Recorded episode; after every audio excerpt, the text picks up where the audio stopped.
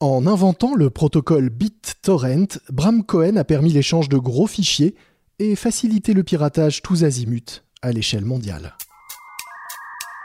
Un voyage orbital qui porte le nom d'Internet. Une sorte de Minitel à l'échelle planétaire. Un centre de documentation. C'est le nom des nouvelles autoroutes de l'information.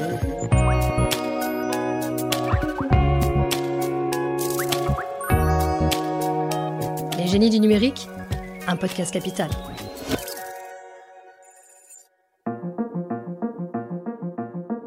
Donne et tu recevras. Cette injonction aux accents bibliques résume parfaitement la pensée dogmatique brillamment traduite en langage informatique par son auteur, Bram Cohen. Car BitTorrent, ou BT, protocole open source inventé en avril 2001 par cet Américain surdoué de 25 ans atteint du syndrome d'Asperger, transforme justement les utilisateurs en donneurs-receveurs. Le principe de ce protocole? À l'inverse d'autres clients peer-to-peer comme Casa et Napster, BitTorrent autorise le téléchargement d'un fichier depuis plusieurs sources au lieu d'une seule. Le fichier est fragmenté en plusieurs morceaux qu'on va piocher chez l'un ou chez l'autre des connectés avant d'être réassemblé sur le poste du demandeur. Ce dernier devient alors serveur à son tour, des morceaux de fichiers pouvant être récupérés sur son poste. Chaque pièce du puzzle est ainsi continuellement en circulation entre des dizaines, voire des centaines d'ordinateurs dans le monde.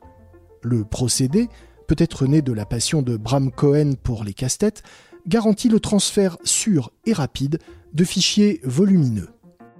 J'avais décidé de travailler sur un projet que les gens utiliseraient vraiment, qui fonctionnerait vraiment et qui serait fun, a un jour expliqué l'informaticien. Mission accomplie. Autre différence de taille avec les concurrents, BitTorrent ne comprend pas de moteur de recherche. Impossible donc de taper le nom d'un chanteur pour espérer trouver ses titres préférés. Il faut pour cela passer par un site dédié. Une absence qui préserve son créateur de poursuites judiciaires pour piratage ou contrefaçon si jamais les fichiers échangés par les utilisateurs contrevenaient aux droits d'auteur. Ce qui, ne soyons pas hypocrites, arrive très souvent. Et tant mieux pour lui, car dès sa diffusion, BitTorrent s'est imposé comme l'outil favori des hackers du monde entier. C'est aussi cependant ce qui a empêché Bram Cohen et tous les investisseurs qui y ont cru de rentabiliser le service du lancement de la startup en 2004 à nos jours. Sachant qu'il est fréquent dans le numérique qu'une technologie devienne extrêmement populaire sans que personne ne s'enrichisse avec.